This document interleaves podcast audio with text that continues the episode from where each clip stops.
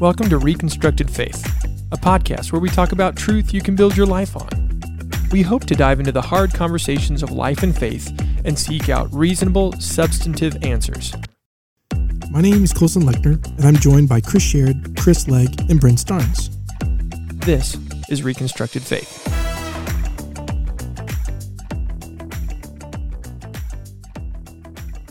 Back to the Reconstructed Faith Podcast. I'm Coleson Lechner, alongside my partners in crime, Chris Legg, Chris Sherrod, and Bryn Starnes. I'm excited. Today, we're going to be talking about archaeology. Mm. Archaeology. Now, specifically, Mm-hmm. mm-hmm. archaeological. Mm-hmm. Mm-hmm. There you go. No one knew what archaeology was until Until Indiana Jones. made it cool. I know. I saw a clip of Harrison Ford. He walks out like at an Oscar to introduce and and they play that song. He looks really ticked and he goes, "That that music follows me everywhere." Oh yeah, yeah. Oh, I'm so sad. I know. What a bummer. Poor Harrison. We're talking about archaeology today, specifically archaeological findings that are in support of Scripture. Correct? Right. Did I say that right? Yeah. That sounds good. Great. And so, I mean, we could just sit here and list a lot of them, but I'm excited to hear ones that you guys are excited about. I have a quote from J.P. Moreland, who was one of my first apologetics professors ever. Uh, and he wrote a book called Scaling the Secular City. But just to, to intro why this is a big deal, he says one of the central claims of Christianity is that Jesus of Nazareth was the incarnate Son of God who died on the cross to atone for the sins of humanity and rose bodily from the dead. Our acceptance of these claims depends on whether or not the New Testament documents are reliable historical sources about Jesus. So just to make sure people feel a little bit more of the weight of Mhm. this is again not it could seem really like this small little pocket of nerds over here, but it really is a big deal. I actually in the 90s Chris, you probably I read these too, but I I subscribed. I had a, a monthly subscription to Biblical Oh Archaeology yeah. Review Oh yeah. bar. So this is where I was nerdy, like, oh look what came in the mail today, my new edition of bar. But I really loved it. I was a Bible teacher at the Live time, and I loved it. So I would I would come to class the next day, going like, guys, let me share with you the newest. Really? So, anyways, it's fun and it's helpful. But to contrast what we've talked about before, again, like the Book of Mormon, for example, claims in it to have take, taken place on this continent, and specifically a lot of this stuff in up, upstate New York. And you've got all of this stuff in there about these um, elaborate temples and weapons that are used, and there were people who originally came from Israel, actually. Um, and yet Joseph Smith said the the plates that he found were written in Reformed Egyptian Right. and they're this Christian faith. And so that's a great example of literally no evidence helping anything in the Book of Mormon.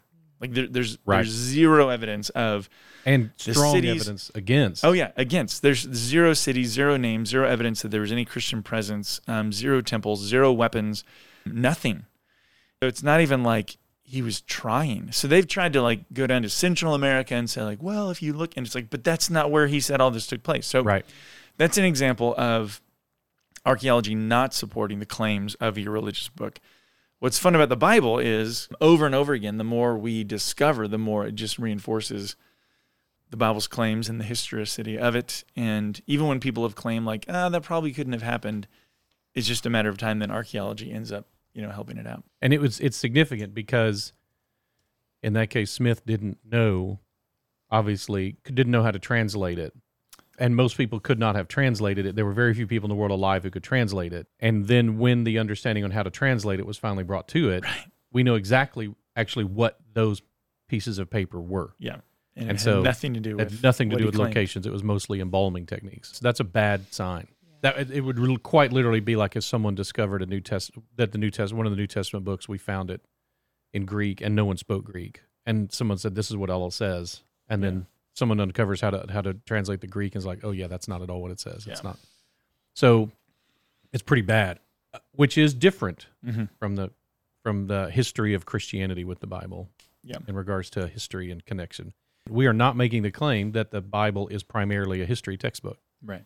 It would not destroy somehow the Christian faith if there was some kind of what what we would think of in modern terms as historical error or something that didn't happen exactly the way we understand it didn't happen exactly the same way it's described in scripture or something like that. That wouldn't destroy us It just is significant to the degree to which it does match up historically, especially when it makes a claim on history. Yeah. And there's still a few of those that are mysterious. We might even get into those, but yeah. Well, the same point, the other side of that is just because it's in line with history doesn't mean it's supernatural.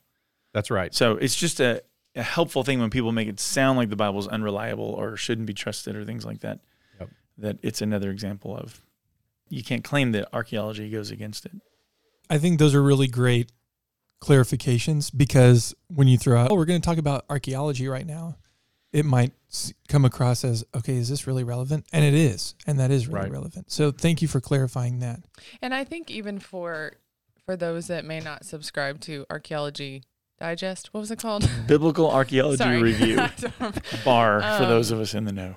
I- yes, but I I do think it is one of those things that regardless of how deep you dive, it is encouraging to your faith, and it is another thing that even if you just want to scratch the surface, which often is like we've said is only what we are able to do anyway. We just scratch the surface and then encourage you to keep deep diving. But I think archaeology is one of those things. Like even in the archaeology that I've learned about, I may not have an extensive knowledge of it, but what I have learned has reaffirmed my faith in scripture. And so I, I think you're right, Coleson. I think it's important for that reason, even if whether or not it's something that you personally enjoy, it is encouraging and reinforcing to our faith. So it's important. Mm-hmm. I have one that stands out to me. Okay, It's you go probably first. the standard. Go ahead. Okay. I feel like the Dead Sea Scrolls is probably the one that There people know about the most, hear about first. But it was personally encouraging to me when I heard about it in high school. I believe my parents taught me about it because my mom loves history and Mhm. loves apologetics, and so introduced us to the Dead Sea Scrolls, and and it's an encouraging story to me and and my faith, and and then even visiting Israel a couple of years ago and Mm-hmm. seeing where they were discovered was just amazing. So the Dead Sea Scrolls, I give us a quick kind of overview yeah, if you don't and then know. you guys can fill in what I'm missing, but the Dead Sea Scrolls were discovered in 1947 and they were discovered in the caves of Qumran in the northern shore of the Dead Sea. So the Dead Sea, the area around it is just full of dry, dusty desert and lots of caves. And so often we think it, it was discovered in 1947 and so you would think how did no one know that cave was there because if you were in Texas or Arkansas, any cave, everyone knows where it is because there's not very many. But there are so many in that area that the countryside is just riddled with caves. And so a shepherd or two shepherd boys were throwing rocks into a cave and heard a shatter in 1947 and then allegedly went to um, went to see what it was and found what we now know are the Dead Sea Scrolls, which were just tons and tons of um, vases and containers of fragments of scripture, and and it contained like a hundred thousand fragments of scripture, and then I believe like nine hundred documents that had been pieced together from it, and it it included like a complete scroll of the prophet Isaiah. I Mhm. think fragments of every book of the Bible except for Esther, if I'm correct in that Of the Hebrew scriptures. of the Hebrew scriptures, right? Of the Old all be Hebrew. Testament, Mhm. yes, and then even included copies of the Greek translations of the Old Testament. So the reason it's important, and it also included like non-biblical text and some practices of earlier Judaism, but the reason that it was so prominent and so important in history is because it included the oldest pieces of the Hebrew Old Testament that we had found up to that point. And previously, the pieces of the Hebrew Old Testament dated back to AD like 1000 or Mhm. 1008. And so then, after the Dead Sea Scrolls were found, we had fragments and documents from third century BC. So, like a millennia earlier to the Yeah. actual composition of scripture, which is amazing. Yep. And to help confirm the Hebrew Bible was more reliable than even once thought Absolutely. and led to a greater recognition of the Septuagint. So just very prominent discovery that had a lot of waves, just made a lot of waves. No, that's exactly right. That you jump, we jumped back a thousand years Yeah. Yeah. from the, the the earliest copies that we had, and it, it put to rest again the idea that It's the telephone game. Right, It's been that's changed Right. over time Right. because now we could compare because we had uh, a copy from A thousand One- year jump. Isn't Yeah. that- I mean, That's from, a, from an archaeological It's a long or textual perspective, you can't even wrap your brain around Right. that. Right. Like I have found errors in copies of The Lord of the Rings when I was reading them. That was published, you know, it's 80 years ago and has mostly been published electronically since then and still Yeah. we have errors that are copy errors that are happening periodically. To have a thousand years where there is no such thing of any way to do that other than handwritten copies, mm-hmm. Mm-hmm. You, they should be, they quote, should be radically different. I mean, there should be wild differences between them, and there just was so little Mm-hmm. of any significance. I mean, there were, uh, like y'all talked about on that on the talk with um, when I wasn't Laney. here about the Oh, variances. Yeah, yeah. And so, yes, of course, there were thousands and thousands of of variances, but they were for the most part spelling, Mm-hmm. um, word order Yeah. changes, things like that. It was shocking. You either had to chalk it up to supernatural protection and or maybe the most serious copyists of all time, yeah. which is the case. they were able to compare like the copy of Isaiah that you said that they found a full a full Isaiah with a copy that we had from 1008 um, AD, and it was essentially the same. I mean, it Yeah. was it was like amazing. I actually again geeked out. The first time I went to Israel, we went to Mhm. the Dead Sea Scrolls Museum Oh yeah. and got to see all of them firsthand. Anything that you do back over there in the Middle East, if you go on a tour like in Israel, it's so fun because the the things that you see remind you, first of all, how old things are. Like we we think of like oh over in the the East Coast of like the pilgrims and stuff. We're like oh this is so old stuff, but it's like no, this is really old Yeah. stuff. But it just reminds you that this really happened. Like you're going there and you're saying like this wall was built. This is the one it talks about in Scripture or whatever. I think it's it's definitely one of, if not the most significant archaeological discoveries for Christianity. Mm-hmm. maybe in all of history, one of the most important ever. And it's just encouraging, again, of the Lord preserving his word Mm-hmm. and revealing the authority and the historicity and just the reliability of scripture, even confirming it to us in modern day, just shows God's kindness hmm to us. Yep. Sure. Next time I go to Israel, I'm going to hike to that cave. That's Nice. my next goal. Oh, cool. And find another. I want to actually hike up there. Did we stop and get out and look at it? Usually, what we do is we stop at a bridge, um, at a wadi, at a dry riverbed, and we stop. But some some bus drivers get because it's a busy road and it's really they're not supposed to do that. But they'll stop and let us all get out, and we'll walk out into the wadi and look at it. And Throw rocks into it. Throw but rocks, it's a little little far break for more that. pottery. But I can tell you, Yeah. going up on the Qumran. So on another trip, I climbed um, up to the top of the mountains there at Qumran, and anything that looks even vaguely like a cave, we all were picking up rocks and throwing like throwing them in like, I'm oh, let's the go, next come on, one." the next one. Because there, by the way, there is every reason to believe there probably are. There could be thousands more pottery buried in that mm. area of ancient Hebrew scriptures. Which is also a reminder. I remember in high school when we first were talking about this, it's a reminder, you know, when this was discovered, believers were nervous because there were all these new documents that, Oh, yeah. that hadn't been read yet. So it's just a reminder to me okay, next time this happens and more are discovered, it's not something to fear hmm Yep. because God does preserve his word. So if if the Dead Sea Scrolls are the number one that in your mind, super affirming to what we believe, what are some others?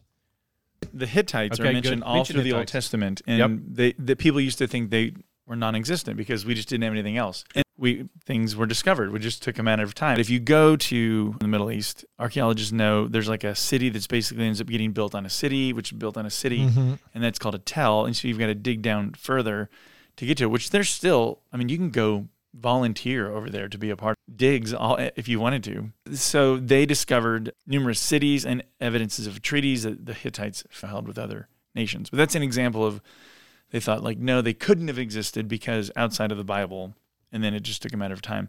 I like the Ebla tablets. Um, they are um, roughly going back to the third millennium BC, and there's these five cities of the plain that are mentioned in Genesis 14, and um, they just give evidence that those five cities were historical, like they were from.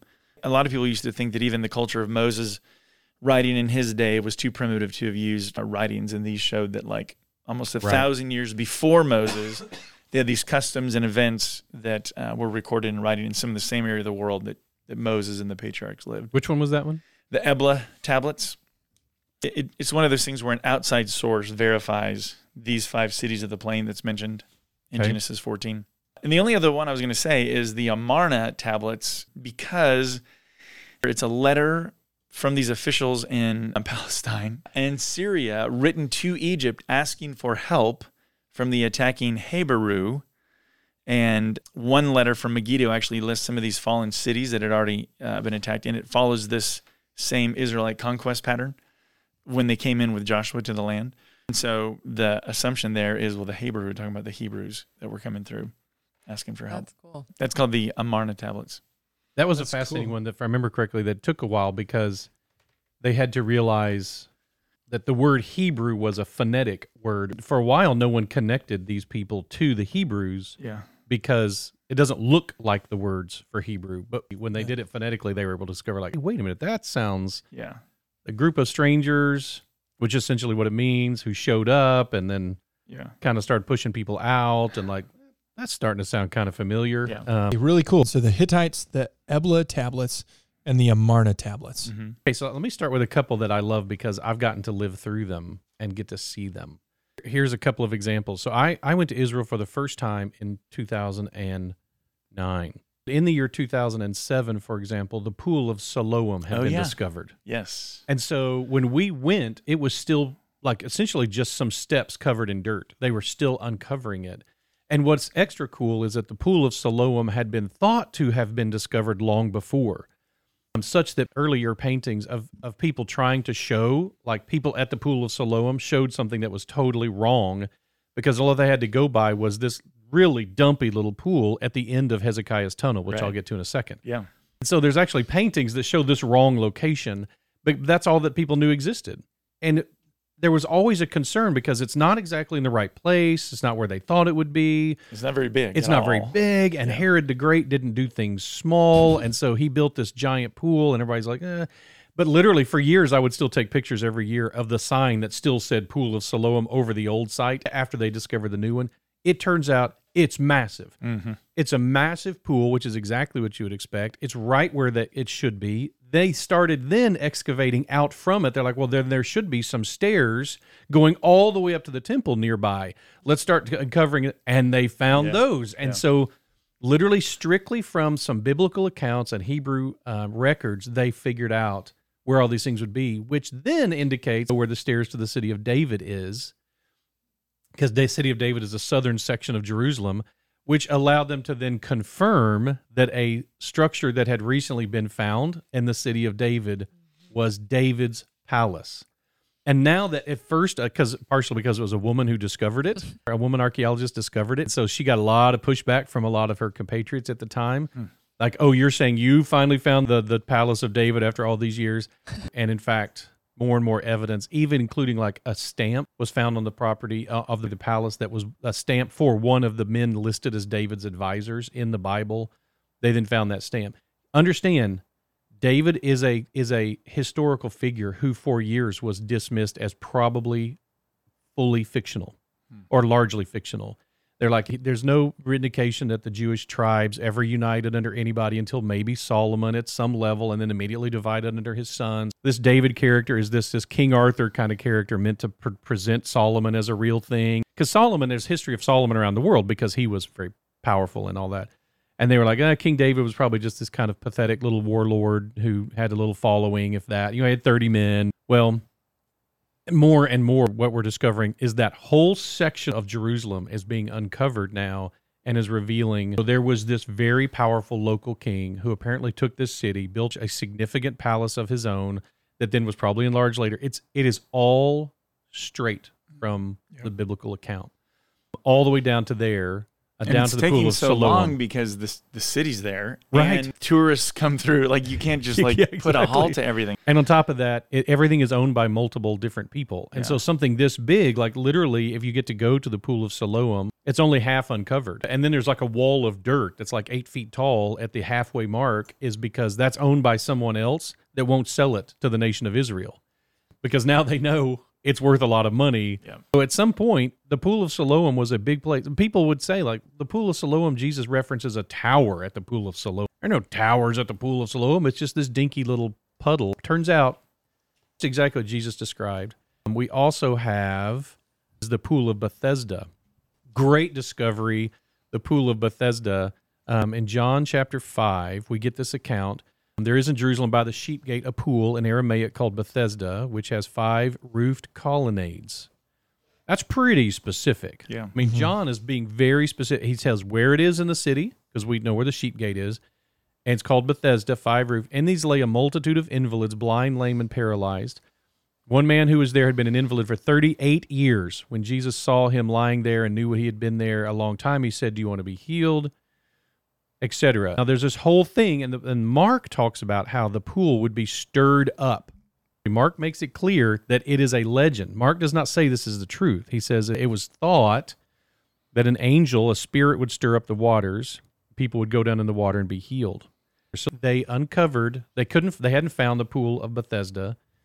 Finally, someone dug actually where the Bible says that it was. Got permission, dug down there, and found. Lo and behold, a pool with five colonnades, exactly as is described in John, and evidence that it was used by the Romans as a. I'm gonna say the word wrong. A scapula. The, the god, the snake wrapped around the pole god, where people would have gathered to be healed and the legend that the pool would they actually even uncovered that have y'all heard this Uh-uh. um, they then discovered that the base of the pool at bethesda was linked to the sewage system at the antonio fortress which was right there and so the antonio fortress apparently periodically so it had cool water because it was connected to a Uh-huh. spring and then apparently periodically the antonio fortress when it dumped its sewage into the sewage system the warm sewage would they're assuming this is probably what would cause the water to stir and people thought that would heal them. uh, prob- probably didn't have that effect very much. Um, the pool, by the way, that pool was discovered in 1888. So until then, for 1800 years, no one knew where it was. Uh, so there's one. I love that one. I've gotten to experience those. Another one in 09, a first century house was discovered in Nazareth. Because for a while there was question as to whether or not there really was a village in Nazareth from first century. And the thought was there probably that in fact there were a lot of people saying there there was not a first century settlement yet there like that had that was like a village. And so discovering a a individual home, which again, you find a home, a family home in Nazareth from first century. It probably isn't Jesus's house, but it could be. He could have been there. He could have gone to Yeah, that house. Exactly. And This often happens in Israel. Um, I I went there the next year and we had to uncover it. They were not advertising it. it they were keeping it as secret as they could there. They had it behind a bunch of walls. And and you kind of had to bribe people to find out where it was and we had to peek through the walls to see where it was and they were already in the process of reburying it. That is not uncommon uh, Really? because whoever owned it didn't want to turn it into a tourist site. Oh wow. And so it's like the only other option is they were filling they were filling it full of sandbags, probably with the intention of concreting over the top of it. So if it's Um, a prominent discovery, they either make it a tourist site or Right. recover it. Yeah, then what else are you going to do? Is it- aren't you going to talk about your favorite one when when you're there when you're taking a tour? Um, There's two favorite ones there while I'm there. One is Hezekiah's tunnel. Oh yeah, that's awesome. Um, and so in Second Kings twenty twenty, it says this: the rest of the deeds of Hezekiah and all of his might, and how he made the pool and the conduit and brought water into the city. Are they not written in the book of the Chronicles of the kings of Judah? And by the way, they are referenced in the book of Chronicles. If that's the book that's being referenced here, there's very likely there's a different Chronicles book that we don't have. But and how it was done, which would sure be cool to have. Um, but um, in 1837, so again, 1800 years later, these tunnels were found, and they are carved straight into the bedrock of the mountain. well, actually, even longer, Yeah. more than 1800 years. Oh, that you're exactly right. That's not first century. Oh my gosh, yeah. So it's a lot further back. Uh, in fact, there's Hezekiah was even a, a questionable figure until Sennacherib's annals, uh, uh, called the Taylor's Tablet in 1830. It references the war between Israel and Sennacherib again, which is straight, which is in the Bible. They could find more of these tomorrow. Yeah. It happens all the time. So the other one he wanted me to reference, I think, was the Pilate yes, Stone. yes. And so Pontius Pilate, who is obviously a significant person in the in the biblical account, in the account of Jesus's uh, death, especially, there were references to Pilate, but not great ones. Ones that were easily kind of dismissed. Like, was this a real f- historical figure? Um, was there really was it was there really Pontius Pilate and was he really governor and all that kind of stuff? And were they, was he only mentioned because the gospel mentions him? Like that was Right, kind of the right. question. Is, Did other people later mention Yeah. him because of the Gospels? And in in 1961 in Caesarea Maritima, when they were digging uh, for a different building, they found a um, dedication stone Mhm. that was dedicating the building to the divinity of the Caesar at the time and references Pontius Pilate. Not only does it reference him, but it references him as governor. And it's from the first century. Like it literally was probably done by him while he was alive. It, to the degree you can have any absolute knowledge from history, especially ancient history, this is it. And once again, though I know that if if we were, you know, playing for the other team, we could bring up examples of things like you know, exactly what year Jesus was born and when was Quirinius exactly doing and there's some differences between historical accounts and biblical accounts and even between several different ones Mm-hmm. we could come up with some some historical events to say man this this seems like maybe the bible got it wrong a little bit historically or whatever that's not what i'm saying but if i was trying to push to find holes in it Yeah. there are plenty of places where there's either not much information or the information is unclear or even what is there seems to be an error now i will tell you because of how many times that we have thought the bible was wrong about history and it turned out to be what was right like with the hittite tablets that you, you go from essentially in 1906 you go from we're not sure there was such a thing as a hittite. How could we have ever missed them? They're a, a nation who rivaled the egyptians and we've never found anything about them. Nah the bible made it up. And there wasn't tons written where that was mocked. Everybody knew that ancient history's tough and then to discover 10,000 clay tablets that mm-hmm. reference them over a short period of time you're like okay well it turns out the bible was exactly right about it that happens enough time now that when I have people even say, even with Roman history, like, oh, but they have Quirinius being, you know, in charge at this time, but Luke seems to say it was this time. I lean towards going, man, I, I it won't surprise me if Luke turns out to be right about this. Yeah. And, and that the other historical accounts we have are, are actually, even though they're Roman and we usually trust Roman accounts, if you're talking about a two or three year difference, and that's what this is talking about, by the way, or that he served multiple times. So I I know there are plenty um, of questions out there um, that people have about this stuff. But I, the one of the things I love about biblical archaeology is when I was there last time, our guide told us that there was a city that they had uncovered that had two gates, and it was rare for the cities to have two gates. And it was real close to the Valley of Elah, and and one of the cities that David chased. It when it lists all the cities that David chased the Philistines through Mhm. after defeating Goliath.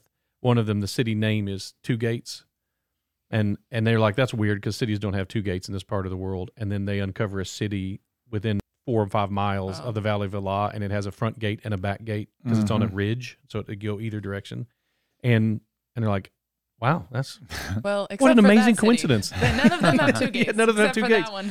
and every time you run into that with biblical account, that they go, no, there is no Gath. And then someone says, you know what? I'm going to use the Bible to, to see if I can pinpoint Gath and find it. And then they find it.